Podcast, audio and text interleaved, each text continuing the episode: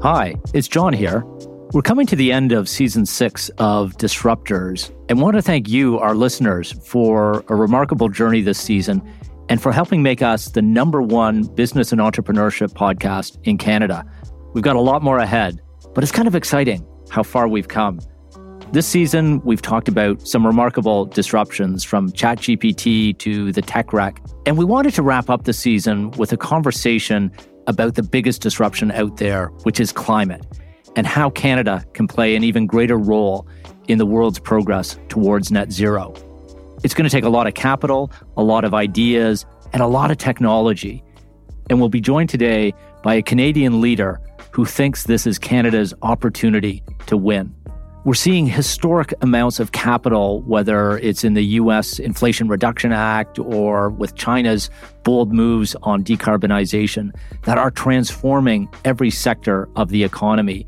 And we've also heard through this season remarkable innovations in Canada from construction to agriculture to energy systems. We've called it the $2 trillion transition. That's the amount of capital Canada is going to need to mobilize over the next 25 years to get to net zero. And when you think about all the technology and all the people that's going to be required to put that capital to work, it's hard not to see the coming years and decades as a remarkable period of positive disruption.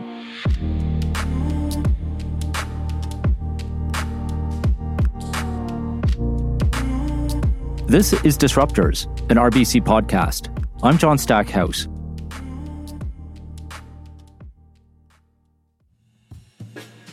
When it comes to the energy transition and the enormous innovation and technologies we're going to need to literally rewire our economy, there are few Canadians with a better viewpoint than Olivier Desmarais. He's the chairman and CEO of Power Sustainable, a sustainable investment manager that invests in companies and projects that contribute to decarbonization, social progress, and growth while also delivering returns. And if you're not familiar with the Power Group of companies, it's one of Canada's most significant and global enterprises, founded by Olivier's late grandfather, the legendary Paul Desmarais, who started with a single business, a bus company. So it's kind of fitting that two generations later, Olivier and the team at Power are looking to new ways to, pardon the expression, power our lives and economy. Olivier, welcome to Disruptors. Glad to be here. It's great to have you on the podcast. And I think it may be your first podcast, so all the more special. You've been blessed with a lot of things in life, but two remarkable grandfathers as well as remarkable grandmothers. I've mentioned Paul Desmarais in the introduction, and of course, Jean Chrétien is the other. What did they teach you about business from a young age?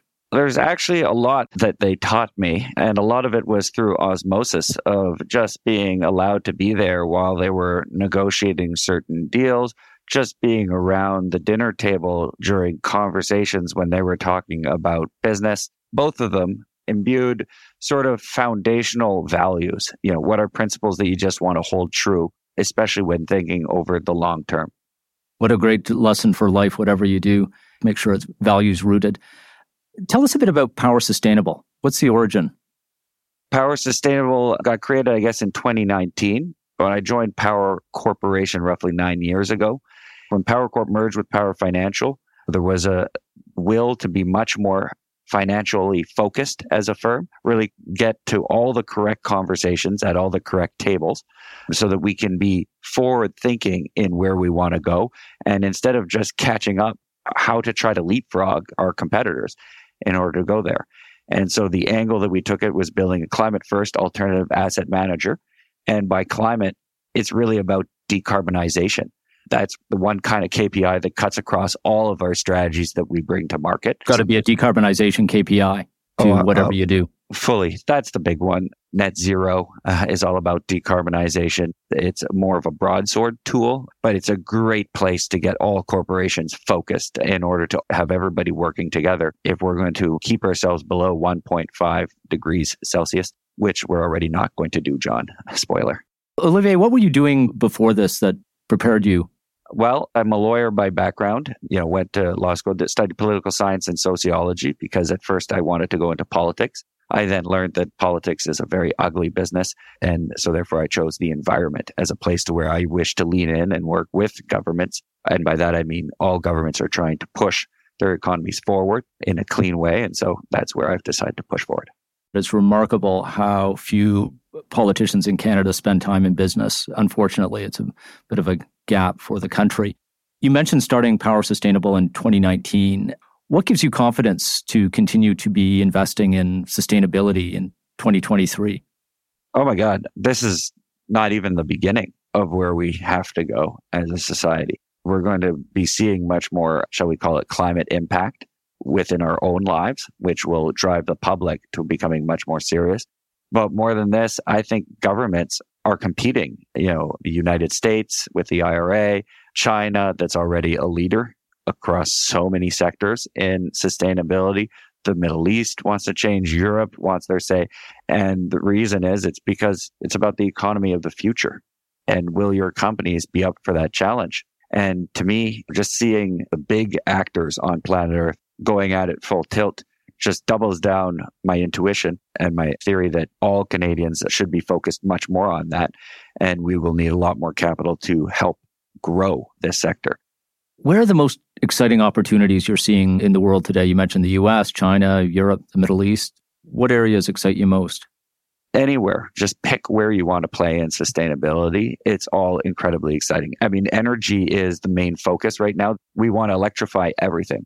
As long as we can make clean energy, which we have solar that's continuing to improve, wind that continues to improve, and those resources are free. Batteries continue to get worked on in order to levelize how the grid works. People are coming out with small modular reactions. We got hydrogen coming on board. So energy is sort of the starting point, but every single other sector will also be all about electrification. So we're really at the beginning of this. We have a lot of the technologies today that can decarbonize us, but we're still missing a good 20 to 30% of them. And people who do come up with those solutions will have beautiful businesses in the future. But more than that, people that also focus on how to put all the technologies together and make them even more efficient and effective will have a wonderful future in this transition that will be taking place over the next 20 to 30 years easy. I want to get uh, deeper into some of those opportunities and where Canada sits. How are we today in 2023 in terms of the attraction to Canada for investment for the transition versus all those other dynamic markets that you mentioned? Yeah, so look, Canada is endowed with resources. We have huge oil reserves, natural gas reserves.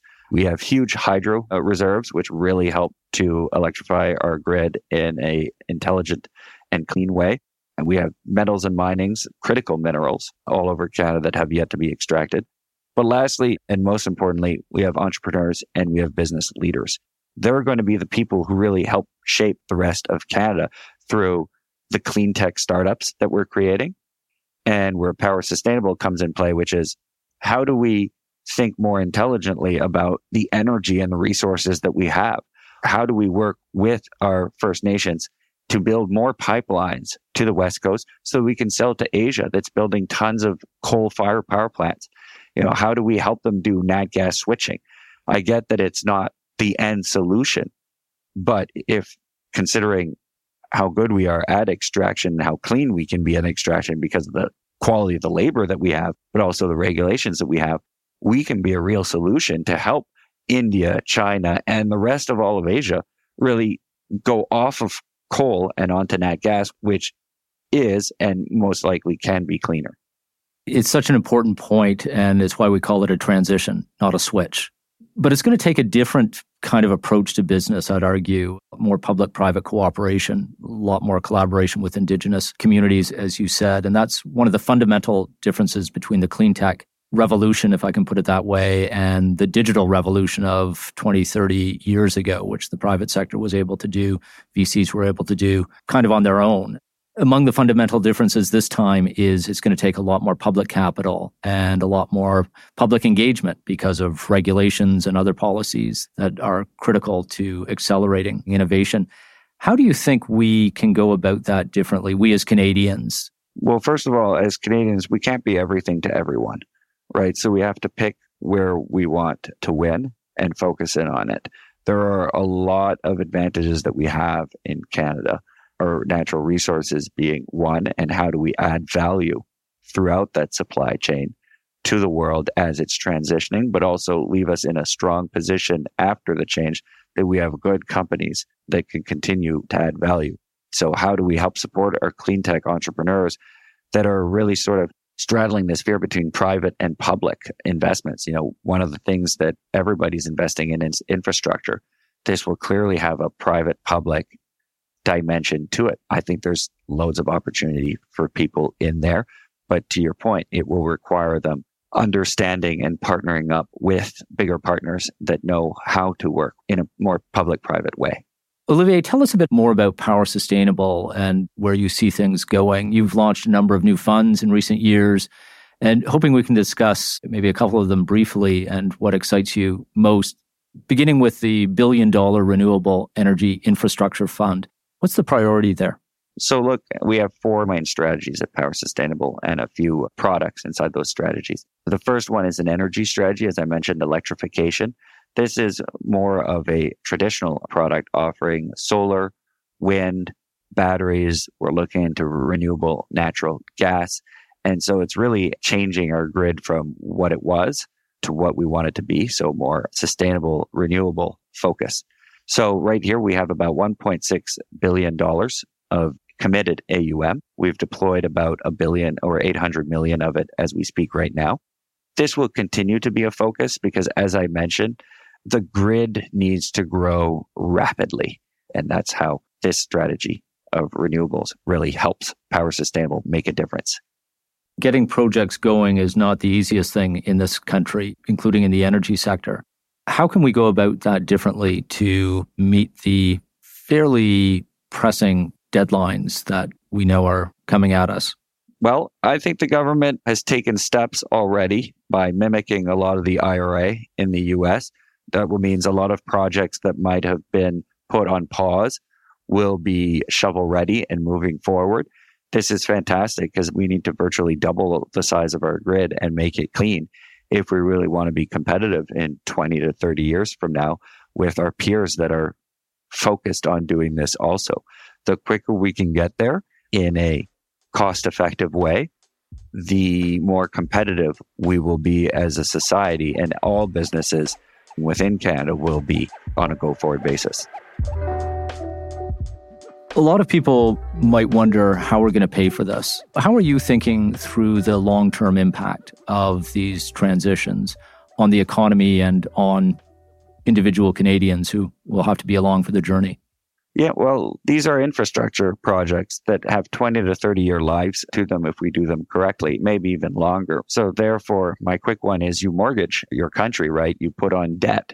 And this, is, to me, is the correct decision. And this is a part that I believe is very strategic for Canada to make sure that we win, which is being the cheapest and most effective and cleanest form of energy possible, but not over five to 10 years that could lead you to doing more coal fired power plants, but over 20 to 30 years, which will lead you into taking a little bit of technology risk. But we should start thinking, well, where does nuclear fit into all of this for us as a base load? Where can we develop even more hydro because it's a natural born battery set? These are the real questions that we have to ask ourselves.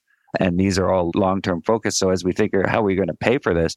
I think definitely some more long term capital from the government side, but also some more long term players from the private market should be building this out as much as they can in partnership with government indications of how they would like our grid to look like in the future. The mortgage is a great reference because none of us could afford the homes we live in if we had to pay for it all at once. So it's a great kind of long term view. You're right, Olivier, that governments are now taking a longer term view. You deal with a lot of private investors as well when you're raising capital and when you're working with partners. What do they need to have confidence to make those long term 20, 25 year investments, particularly in an investing world that over the last quarter century has become very short term oriented? How do you kind of compete with that mindset? Look, the private markets are the best at really telling you where the most effective capital allocation is. So for us, you have the energy side, which is more infrastructure related, which you know, I think people should be investing in that because there's such a shortness of supply. But then you can go to agri foods where we have companies that want to shift and be more sustainable, but the impacts of how we get there are complicated. We have lots of people that would love to take a business risk and invest to go sustainable because they see where it is in the future. But unfortunately, the capital is more than they could bear. And this is where people like us come in place. We would like to partner up with mid-size, mid-cap companies that we think can be leaders in the North American market, but also the global market and sort of write significant checks that helps them achieve the goal of what they're going for.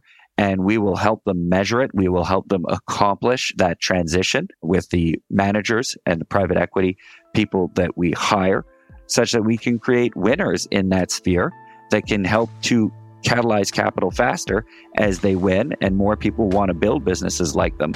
That's a great description of the flywheel impact and what we can see emerging in this country in, in all sectors. Stay with us. In just a moment, we'll talk more with Olivier Desmarais about the climate transition, about exciting technologies, and about the emerging trends in agri food. Welcome back. I'm talking with Olivier Desmarais about the climate transition and power sustainable. Olivier, in the previous segment, you were describing four strategies you've got for power sustainable, and, and we talked largely about energy, which is the dominant theme, so appropriate. Maybe you can expand on the other strategies.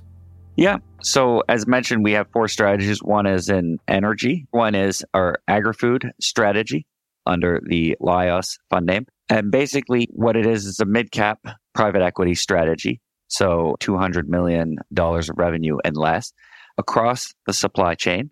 And it's how do we take, hopefully, the company private, but as you can imagine, some of the companies might be too big for our fund size, which is 300 million. So, we would take small positions where we would really lean in and have impact from the board on helping the company really get all of its measurements up to speed, but also continue down the path of truly decarbonizing its footprint or having a good source of social impact.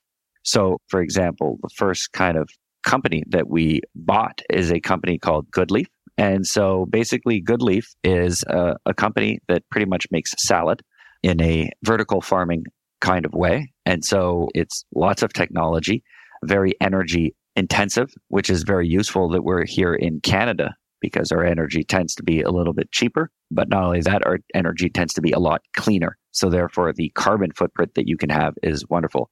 I'm so glad you're focused on agri-food. We've done a lot of work on that. As our listeners know, it's such a great opportunity for Canada. It's 10% roughly of our emissions, maybe more, depending on how far up or down in the value chain you go. But it's also something we can export to the world, not just the food, but all these technologies that can transform agri food here in Canada, but 10x the impact by being implemented elsewhere. Yeah, but there's also another benefit, John, which is medicine. Some medicines are only in different places of the world. Here, can we grow them at home? But when you think about sort of vertical farming and where it could go, food security across the globe could become a reality where everybody sort of is producing their own food and getting a higher quality food because of it.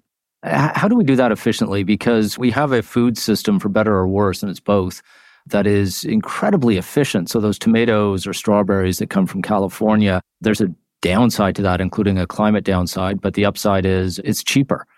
How do we ensure that food is accessible as well as nutritious and more sustainable as we go through this transition? Well, I think that's exactly what the point of the transition is and the technologies that are coming out and that will be coming out. And even the vertical farming technology, you know, it's on the cusp of becoming really economic. It's economic in some regions, but not in all regions. And so it's how do we get people to really hone into that technology, but from a point of strength, from a point of profitability, and then really grow globally to allow all the markets to get more nutritious food but hopefully also greener because of the nature of how the electric grid has been greenified. It's really interesting and often misunderstood by consumers how much energy goes into food production. It's eye popping how much energy, but fossil fuel energy, particularly, goes into the production and delivery of that tomato. So we pick up a tomato and think it's got a low carbon footprint. It actually might have a fairly significant carbon footprint. And the ag tech that you're talking about can really help transform that while also improving food security and nutrition and other benefits. And it's going to go slowly but surely, but you will reach a tipping point to where, you know, the big food companies will start to see that A, there's more supply to be sustainable because their big problem is they'd love everything to be sustainable. It's just hard to make that shift all at once. And where do you focus? So that's where we can help. But with these technologies that I think will just enhance the yield and also the nutritional value for populations around the world. And this will be a phenomenal, phenomenal outcome if done correctly. And I think we have a place to where we can lead here in Canada by continuing to invest inside these technologies and by being supported by government subsidies to make sure that we can be extremely competitive and at the forefront of this massive change that will be happening in our food network. Olivier, you've talked about energy and agri food. What else are you looking to take on? Another mandate that we're coming out with is industrial decarbonization, but also infrastructure debt investing. Because, John, one of the goals of Power Sustainable is to catalyze capital in this sector in order to make us go faster. Because when you think about sustainability, right, there's two camps. You have the technologists and the put steel in the ground. The technologists, if you think about it, we don't have the technology to get to zero. So there's a lot of capital being put in there in order to figure it out. And then we have the other side, which is, well, we have enough of the technology to make a significant dent into the climate story and to shape the curve of how quickly we decarbonize. And within that, we need more people to start putting steel in the ground, right? Deploying the technology that we have, messing around with how you combine the technology that we have in order to make it more effective. And the only way we're going to do this is by showing people that not only can you be sustainable, truly sustainable, but that you can make market or market better returns.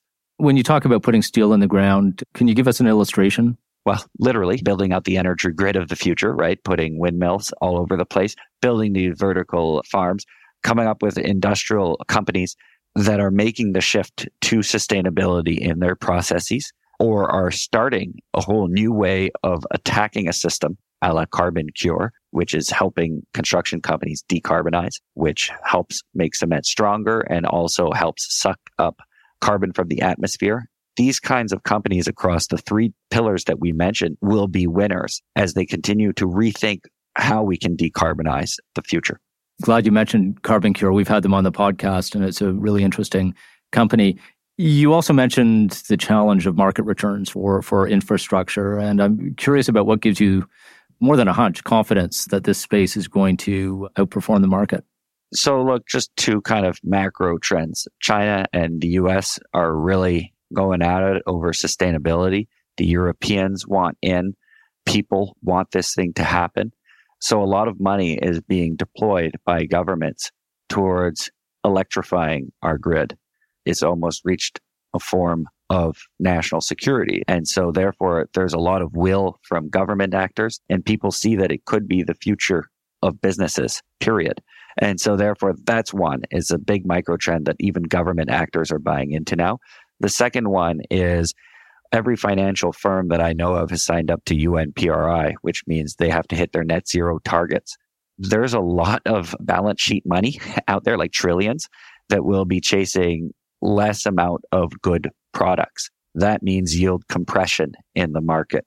This will happen over time, naturally, but I think that as 2030 comes around and we realize that we haven't quite decarbonized 50%, which is our goal for 2030, we will start to focus in more from a government perspective, but also from a people perspective on what we can do, which will create a sort of gold rush effect towards the sector. And so I think from where governments and people want to deploy their capital is creating all the conditions to win for people that take it seriously and for people that really focus solely on this, which is what we do at Power Sustainable. We are solely climate focused, climate first, right? Climate first. And you've taken us through energy, agri food, infrastructure. You touched briefly on industrial decarbonization.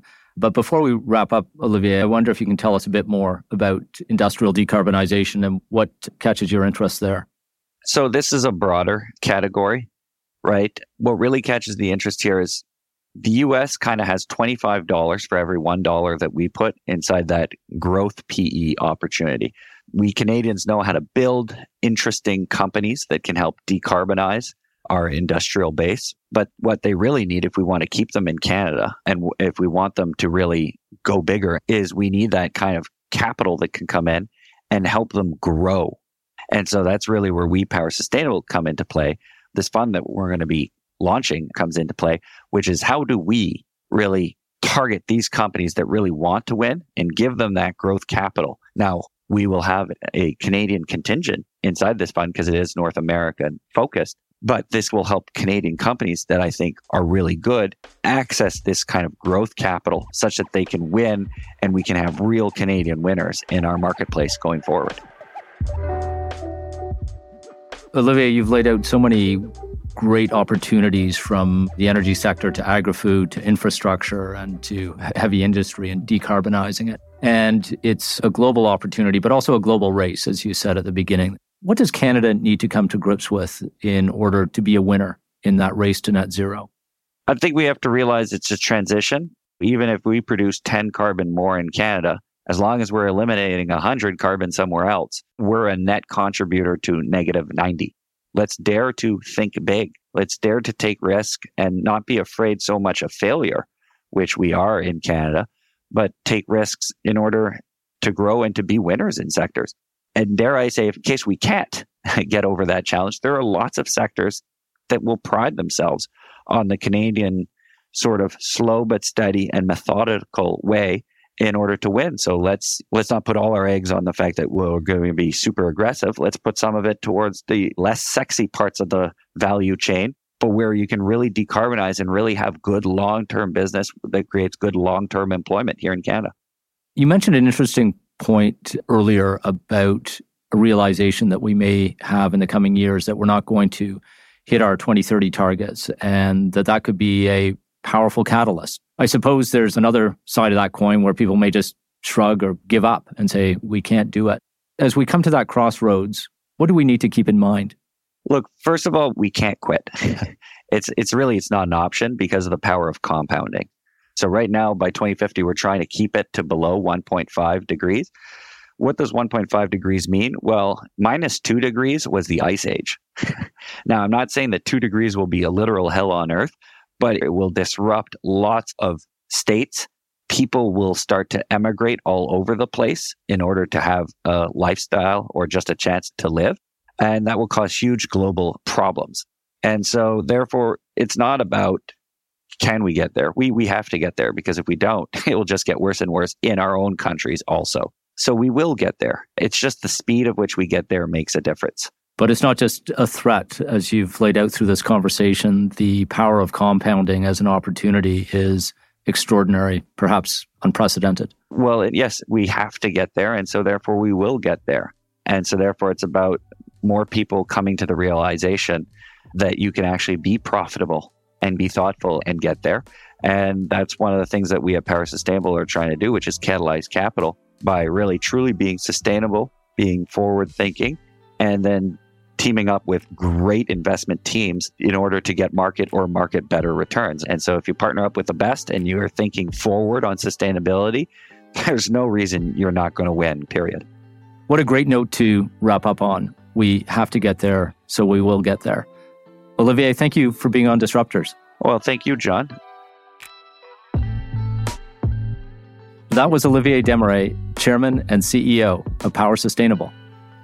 There was so much that Olivier talked about, and it's hard not to feel confident about that question can Canada win when you hear him lay out the opportunities but it's also clear that we're not going to win if all Canadians aren't engaged in this transition, whether it's entrepreneurs or investors and certainly governments, but all of us as consumers and voters too, leaning into these enormous opportunities that are right before us. I took away from Olivier's comments that we'll need even more government commitment, whether it's federal or provincial or, local, to the climate transition. We're going to need even more leadership from the private sector, from large companies and small companies, laying out pathways for their own transition to net zero.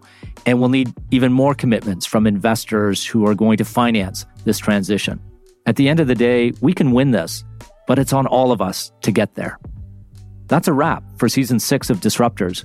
We'll be taking a break over the summer months, but we'll still be releasing episodes featuring our conversations from this past season. And we'll be back with a fresh lineup for September. Have a great summer, and we'll look forward to joining you with season seven in September. Until then, I'm John Stackhouse, and this is Disruptors, an RBC podcast. Disruptors, an RBC podcast, is created by the RBC Thought Leadership Group and does not constitute a recommendation for any organization, product, or service. For more Disruptors content, visit rbc.com slash disruptors and leave us a five-star rating if you like our show.